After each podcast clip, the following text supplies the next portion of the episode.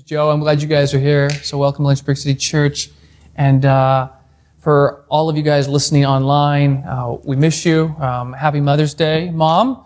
And uh, to all the moms out there, a happy Mother's Day to you as well. We're glad that you're here or that you're listening with us right now online.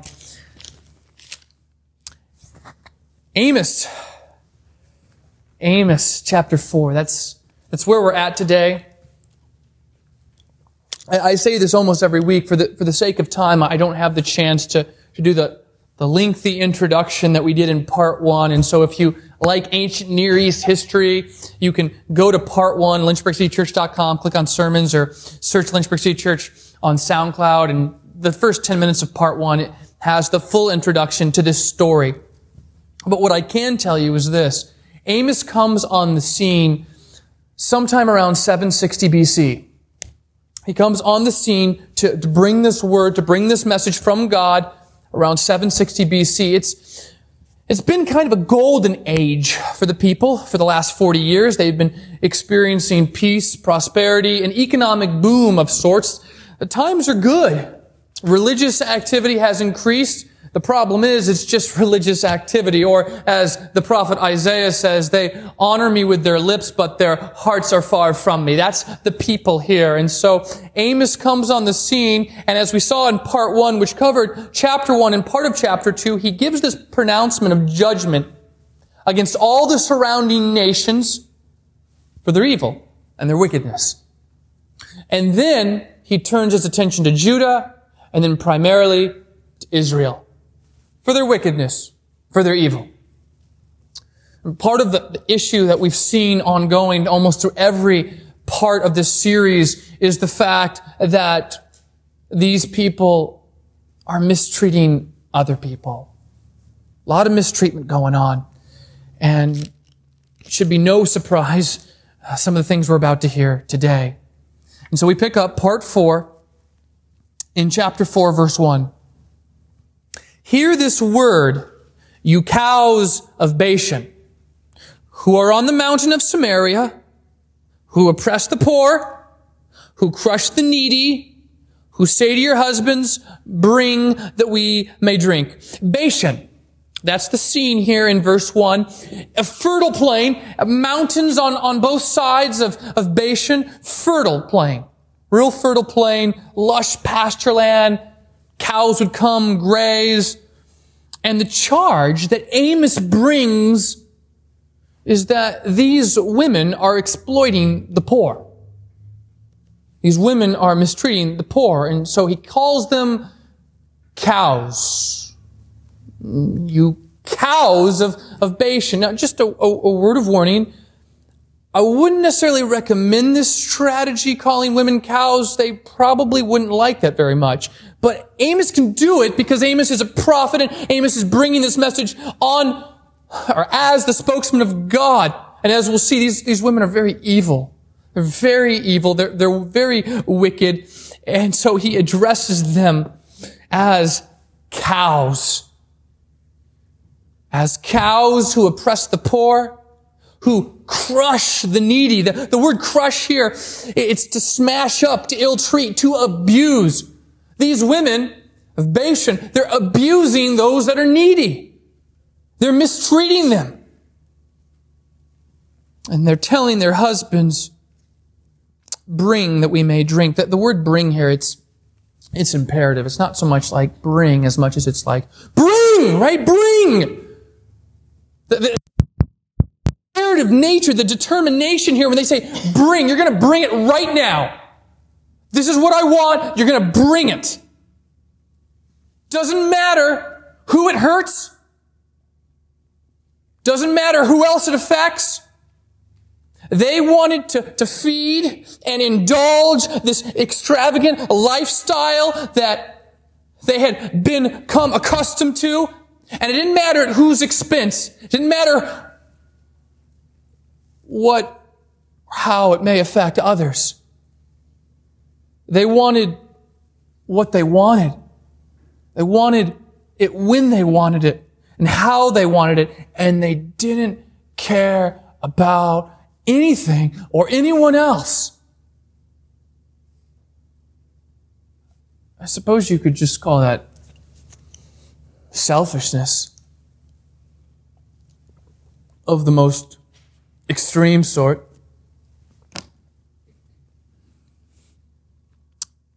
So he says in verse 2 The Lord God has sworn by his holiness.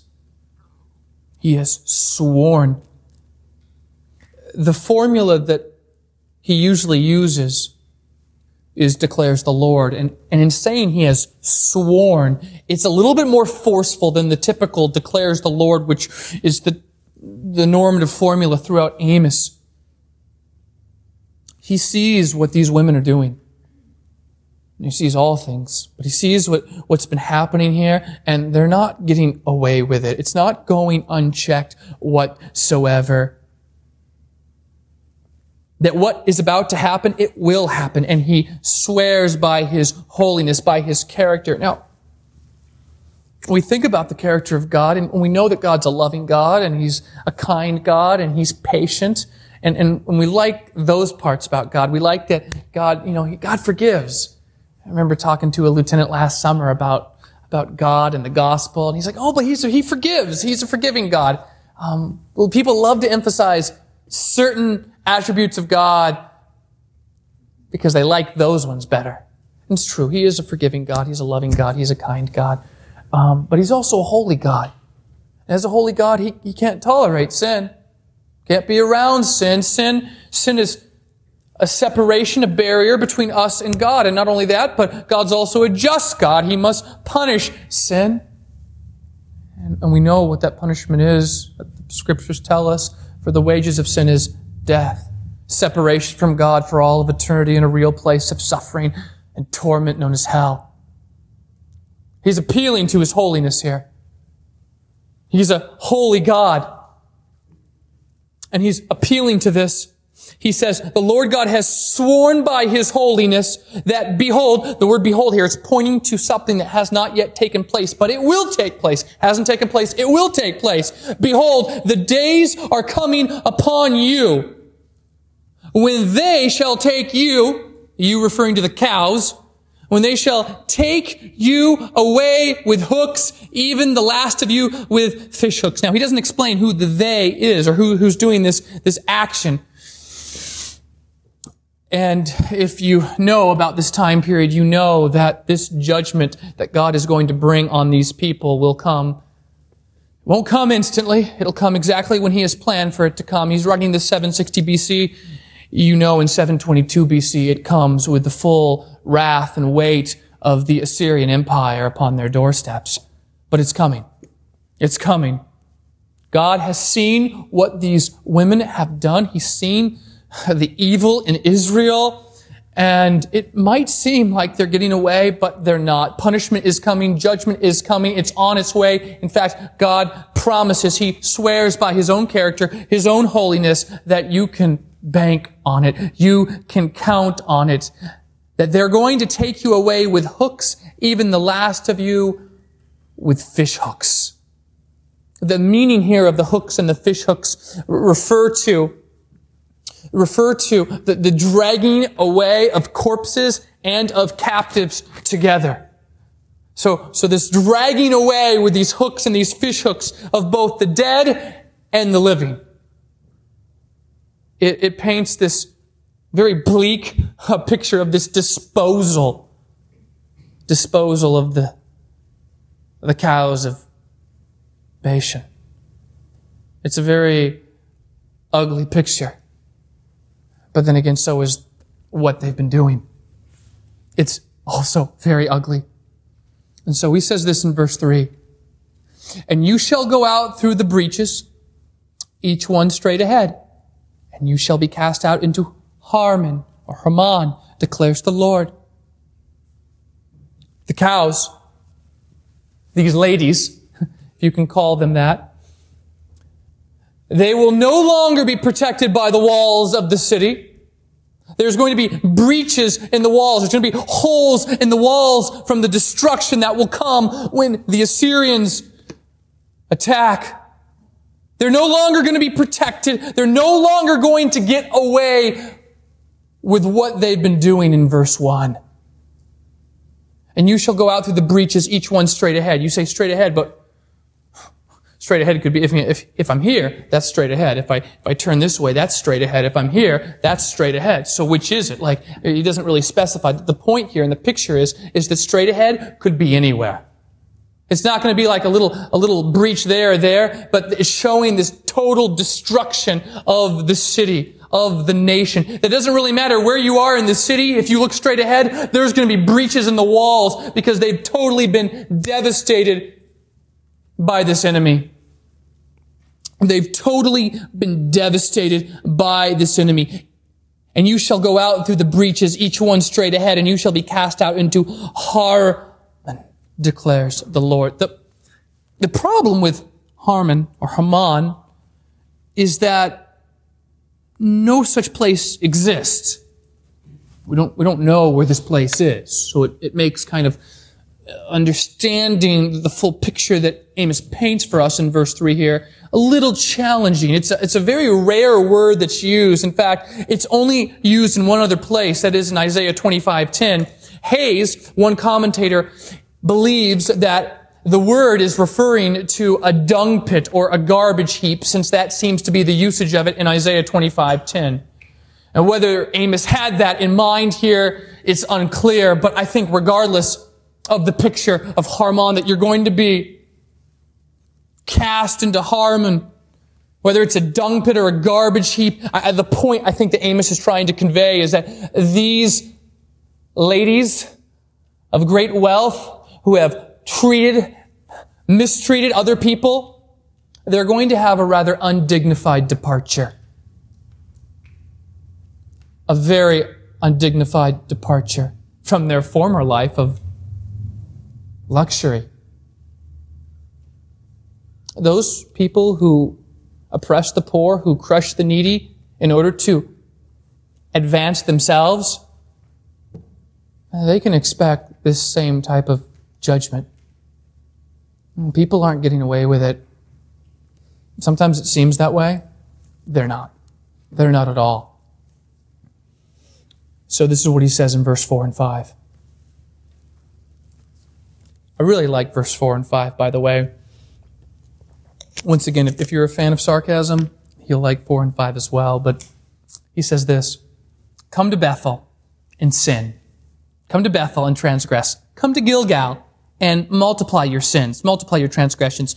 Bring your sacrifices every morning and your tithes every three days. Offer a sacrifice of thanksgiving of that which is leavened and proclaim free will offerings. Publish them for so you love to do, people of Israel, declares the Lord God. Now, by the time of Jeroboam the second, son of Joash, Bethel and Gilgal were Israel's popular shrines. In fact, Gilgal, if you go back to the story of Joshua chapter 4, verse 20, they just crossed miraculously the river Jordan, and after that, they gather some stones, they set up a memorial to remember this, this episode that took place. And as if you were here last week, we talked about Bethel. It means, if you remember, anybody? Yes, yes, house of God. It, it, means house of God. It was the place where Jacob met the Lord above the, the stairway to heaven. These are really popular, holy sites, Bethel and Gilgal. And, and he says, listen, you guys should totally come to Bethel and Gilgal and just sin it up with us. Just come and sin. Just come and sin. Be like me saying, hey, I'd love for you to come to Lynchburg City Church and like while you're sitting out there, just, just open up your tablets. And if you want to look at pornography while you're sitting there in the pews, just, just have at it. You want to do things with your girlfriend that you're not married to? Yeah, just have at it.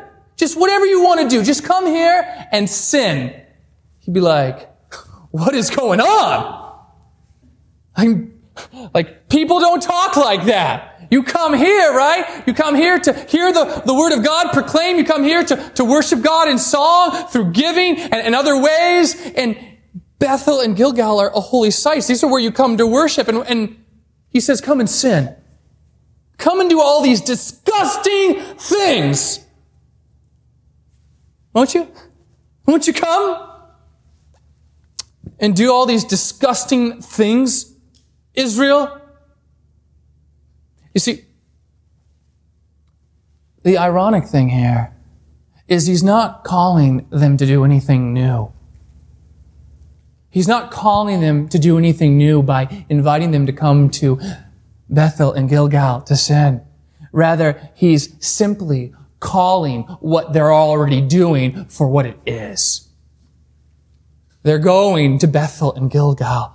Yes, to, to quote unquote worship God, but in reality, as we've seen, especially last week, they're sinning. Now, I've said this almost every week. Religious activity has increased in Israel. The problem is, it's just religious activity. They're just a joke. Like so many quote unquote Christians today. Just a joke. So are these people. Note the, the sarcasm. I mean, think about, think about what he's saying here. Like, come to Bethel and Gilgal and just sin it up. Right? Do whatever you want to do because you're already doing it anyways. So then he says this Proclaim free will offerings, publish them, for so you love to do, O people of Israel. Proclaim. The word proclaim here, it means to brag, to boast, to make known. It is the prideful attitude that they have that he's referring to here. It's like those keyboard warriors out there Instagram, Facebook, whatever.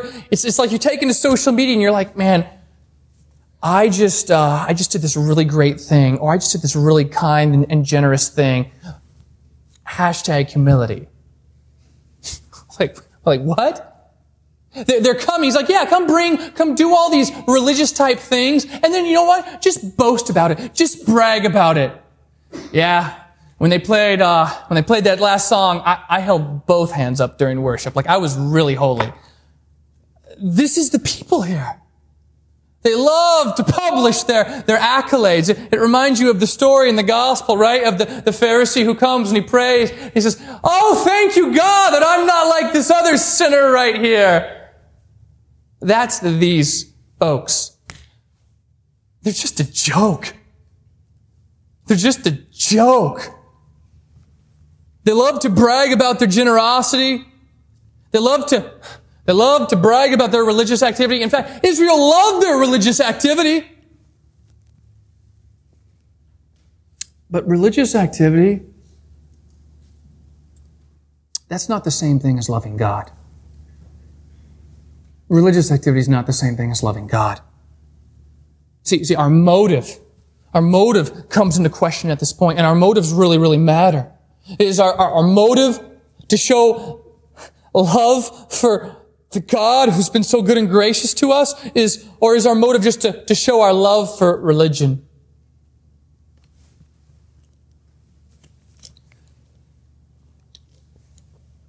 That's the problem in Israel. They're just jokes. They're, they're pretending essentially to be application, the Christian of the year. They're, they're trying to be like the Christian of the year, all the while not caring what they do or how they treat other people. They don't care. They want to publish all their accolades and all their, their aspects of worship. But how they act and how they live, they're a joke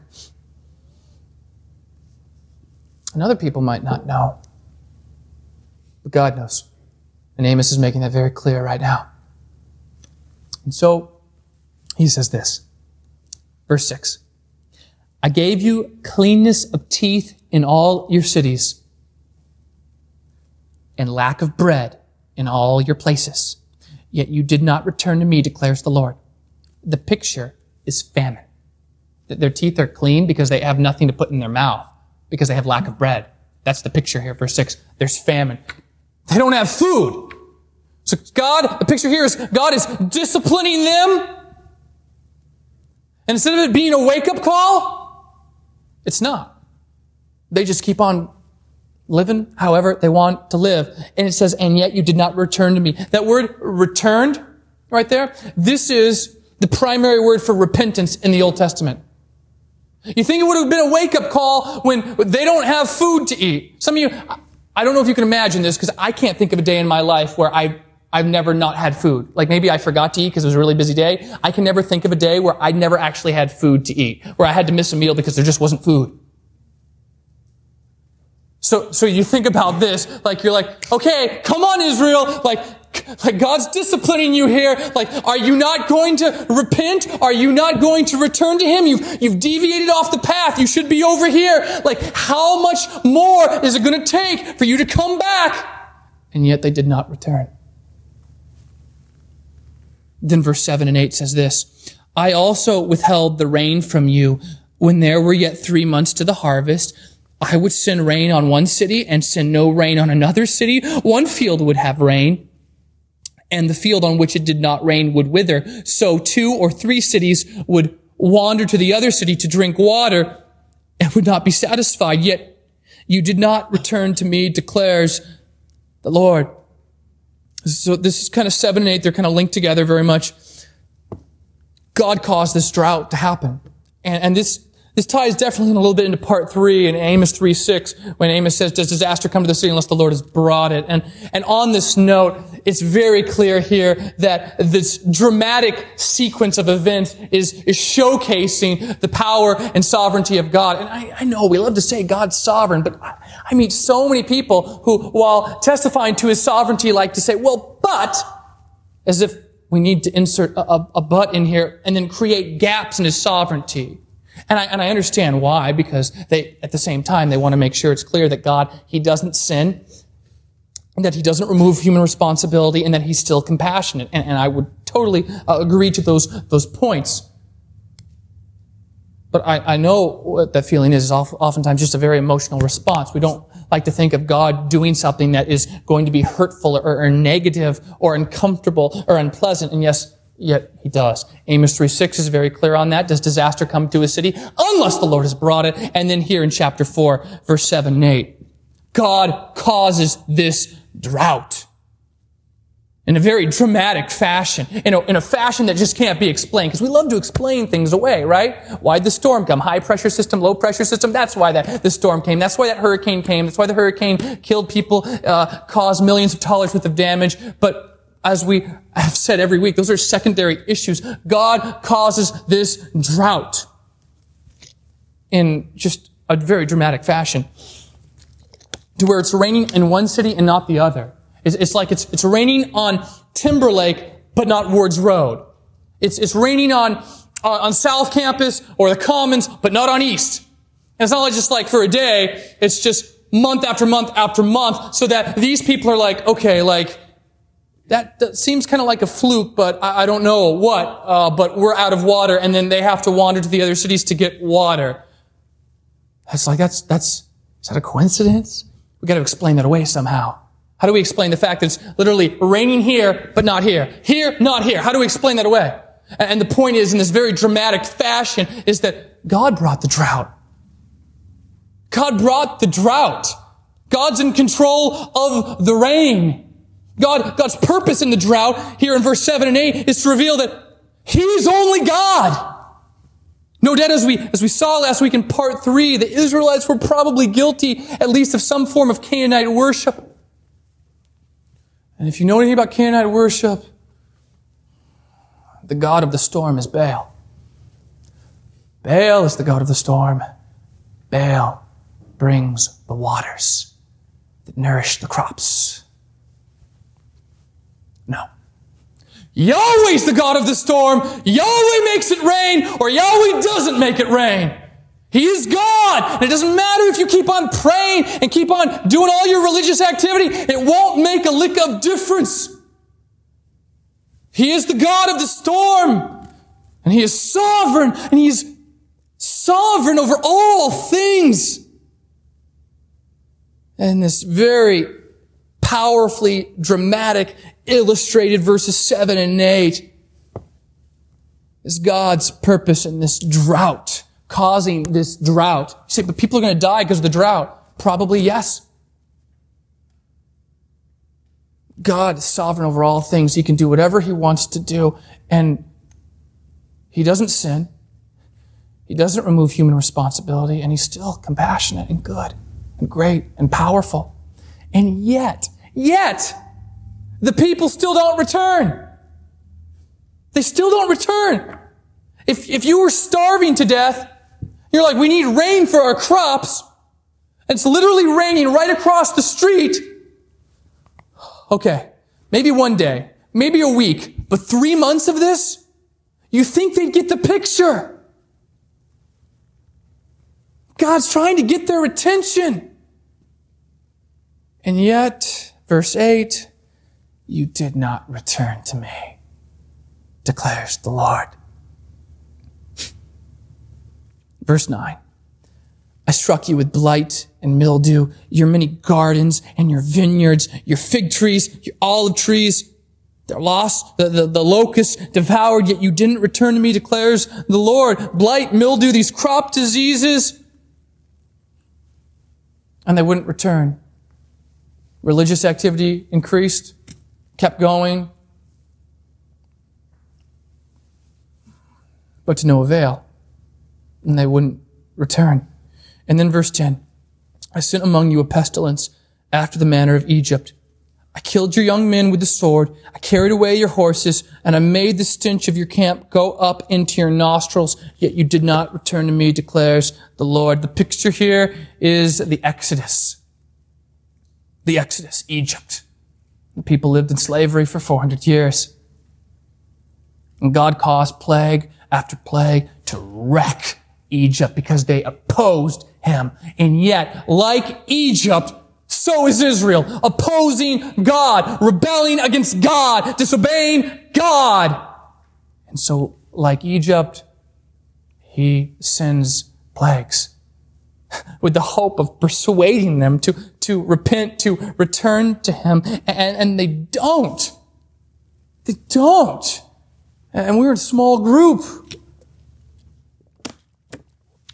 Tuesday night, and I think, I think it was Jonah, and he said, why aren't they repenting? Why, why, why does this keep happening? They're kind of stupid. Yes, sin is stupid. Sin is so stupid, and they haven't repented. They're like Pharaoh, and Moses comes and he says, Let my people go. And Pharaoh says, No plague after plague after plague. And Moses comes, and Israel, like Pharaoh, when told to repent, when told to surrender, says, Let my people go. And Israel, like Pharaoh, say, No way! Not to happen! Don't want to! I want to do my own thing right now. I want to do my own thing. I don't, I, I know what I should be doing. I don't want to do that. I want to do me right now. Just me, nobody else. And you think they get the picture. Like people are dying. All this is happening. Verses 6 and 7 and 8 and 9 and 10. And yet, they didn't return. They don't want to return. Verse 11. I overthrew some of you, as when God overthrew Sodom and Gomorrah. And you were, you were as a brand plucked out of the burning, yet you did not return to me, declares the Lord. Sometimes people say, I wish you'd tell more stories, Joe. Need more illustrations. The reason I don't is because I usually have enough illustrations to go on just by the text alone. So the picture here is Sodom and Gomorrah, these ancient cities, very evil cities, very wicked cities, and they are essentially consumed. If you know the story, they're consumed, they're annihilated, they're annihilated, like napalm bomb coming down metaphorically, just lighting that place up. Everyone dying, everyone dying, with the exception, you know, of Lot and his family. They're spared. God sends angels, they come, they rescue Lot, they rescue Lot's family. God is good. God is gracious. They don't deserve it. He does it anyways. He saves them. He spares them. He says, Israel, you're like that. You're like Lot and his family. You're like a brand in a fire. A, a pile of, of, of wood and, and the fire is engulfing and consuming this entire, this entire pile of wood. And I pull out this brand. I pull out this stick that's caught on fire. Blow it off. The rest of the wood pile goes up and I save you. I spare you. You don't, you don't deserve it. I just do it. I'm good to you. I'm gracious like that. And, and what's their response? Gratitude? God, thank you. Thank you for sparing us time and time again throughout our history. Thank you, God. We didn't deserve it, man. The way we've been acting, and yet you're so generous and you're so good. That's not their response. That should be their response. It's not their response. And yet, you didn't return to me, declares the Lord. You think it would be a wake up call? They're lucky to be alive? It's not. They keep going and they keep doing their own thing. And so he says in verse 12, Therefore, thus I will do to you, O Israel, because I will do this to you. Prepare to meet your God, O Israel. It is. It's a terrifying verse, terrifying thought to imagine. It's one thing to meet God, but it's another to meet God when you're not prepared to meet God. It's terrifying thought. Prepare to, to meet Him face to face he hasn't gotten your attention. You haven't returned. You haven't repented. You haven't, you're not doing what you should be doing. Prepare to meet him. I think there's definitely some application here for every single person, whether they call themselves a Christian or not. For those who, who don't know God, it, it's a terrifying picture to think of the wrath of God poured out you know, my, my own dad, he's not a Christian. And you guys have people you care about. Maybe they say they're a Christian, but in a very Titus 1.16 way, they profess to know God, but they deny God by their actions, how they live. They're a joke like these folks here. To think of what, what, what awaits these people for the, the wages of sin is death. Separation, in a real place of suffering and hell and torment like for, forever. That's, that's what awaits. Like he says, prepared to meet God. Um, but these people are not prepared to meet God. That's the point. They're not prepared to meet God, as we've seen from verses 6 to 11. I can't think of a more terrifying scene. Everything that they've experienced the hurt, the pain. People are dying, but they still won't return to Him. They still won't repent. You think God would have their attention and they're doing their own thing. That's going to seem like a drop in the bucket. He says, all right, prepare to meet Him. And he goes to verse 13, and no doubt verse 13 serves really this terrifying picture.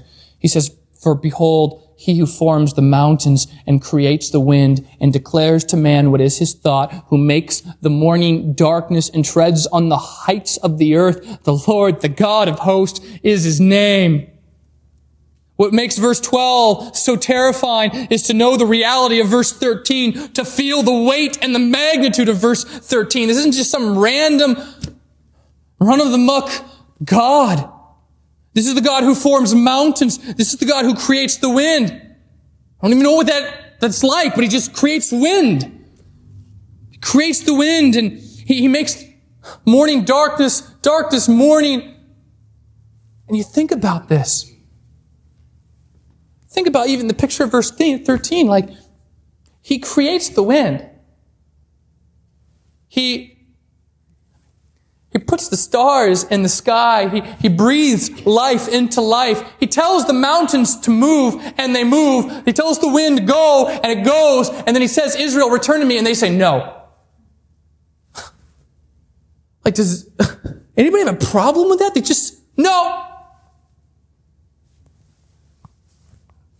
It's just arrogant to think that like the mountains and the wind and the sun and the stars and the moon and all of creation obeys him at his word. And then he says, return to me. And they say, no! kind of makes verse 12 that much more terrifying. I got it. You're not returning. So get ready, Amos. Tell them, get ready to meet me.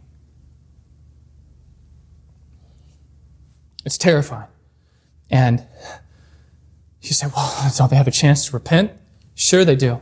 But as he's made very clear in verse 2, the Lord God has sworn by his holiness that behold, the days are coming upon you when they shall take you away with hooks, even the last of you with fish hooks. That's great. You should definitely repent. But it doesn't necessarily negate the consequences of your actions. The consequences are coming. They are on their way. God is not withdrawing them. And it's just a, a constant reminder that sin has consequences. We might not always experience those immediately, but it has consequences. And sometimes we think because it hasn't, we haven't felt the effect of it, uh, we haven't felt the effect of the consequence in regards to our sin that somehow maybe we've dodged a bullet, we've escaped the notice of God. the notice of God, right? No, of course not. Prepare to meet your God.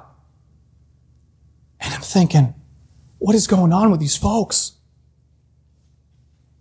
It's been made pretty clear to them that God's trying to get their attention. And they keep running. They keep doing their own thing. Why? Because sin is stupid. And they're being very stupid.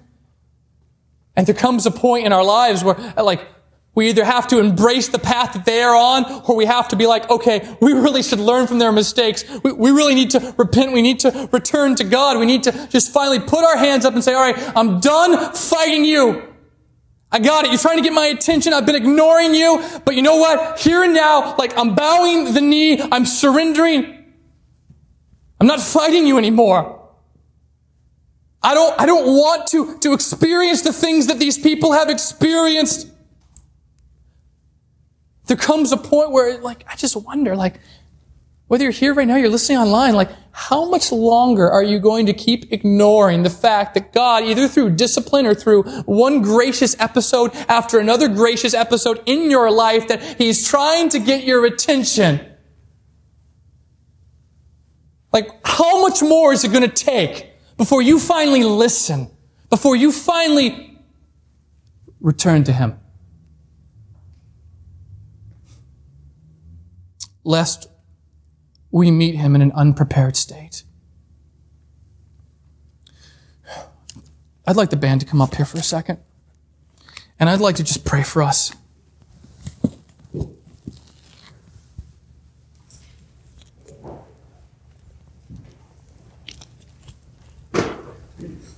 Lord,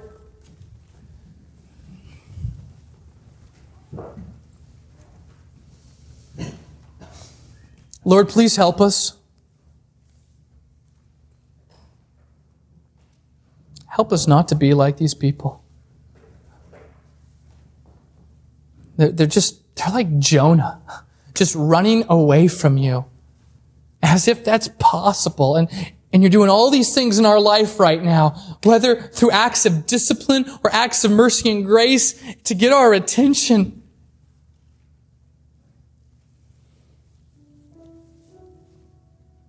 God, I thank you for your patience. I don't want to presume upon it. God, we need your help. Bible stories are great. They're fun. They're exciting. But if we walk out of here and that's all it was, was just a fun, exciting story and nothing more than that, then we just wasted like this, this, this time here learning about this story in chapter 4, I pray that this would be more than just words on a page. For myself. For myself. For the people here, hearing my voice, for myself.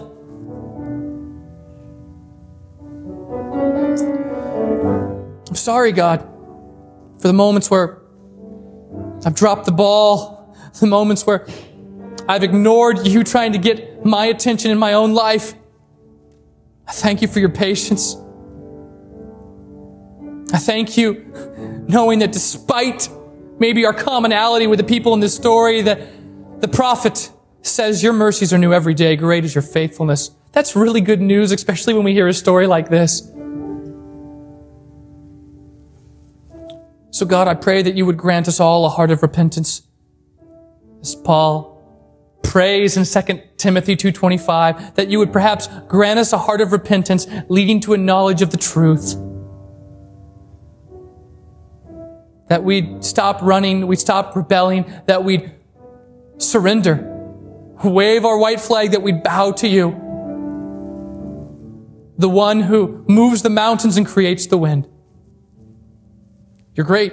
You're awesome. We love you. Amen.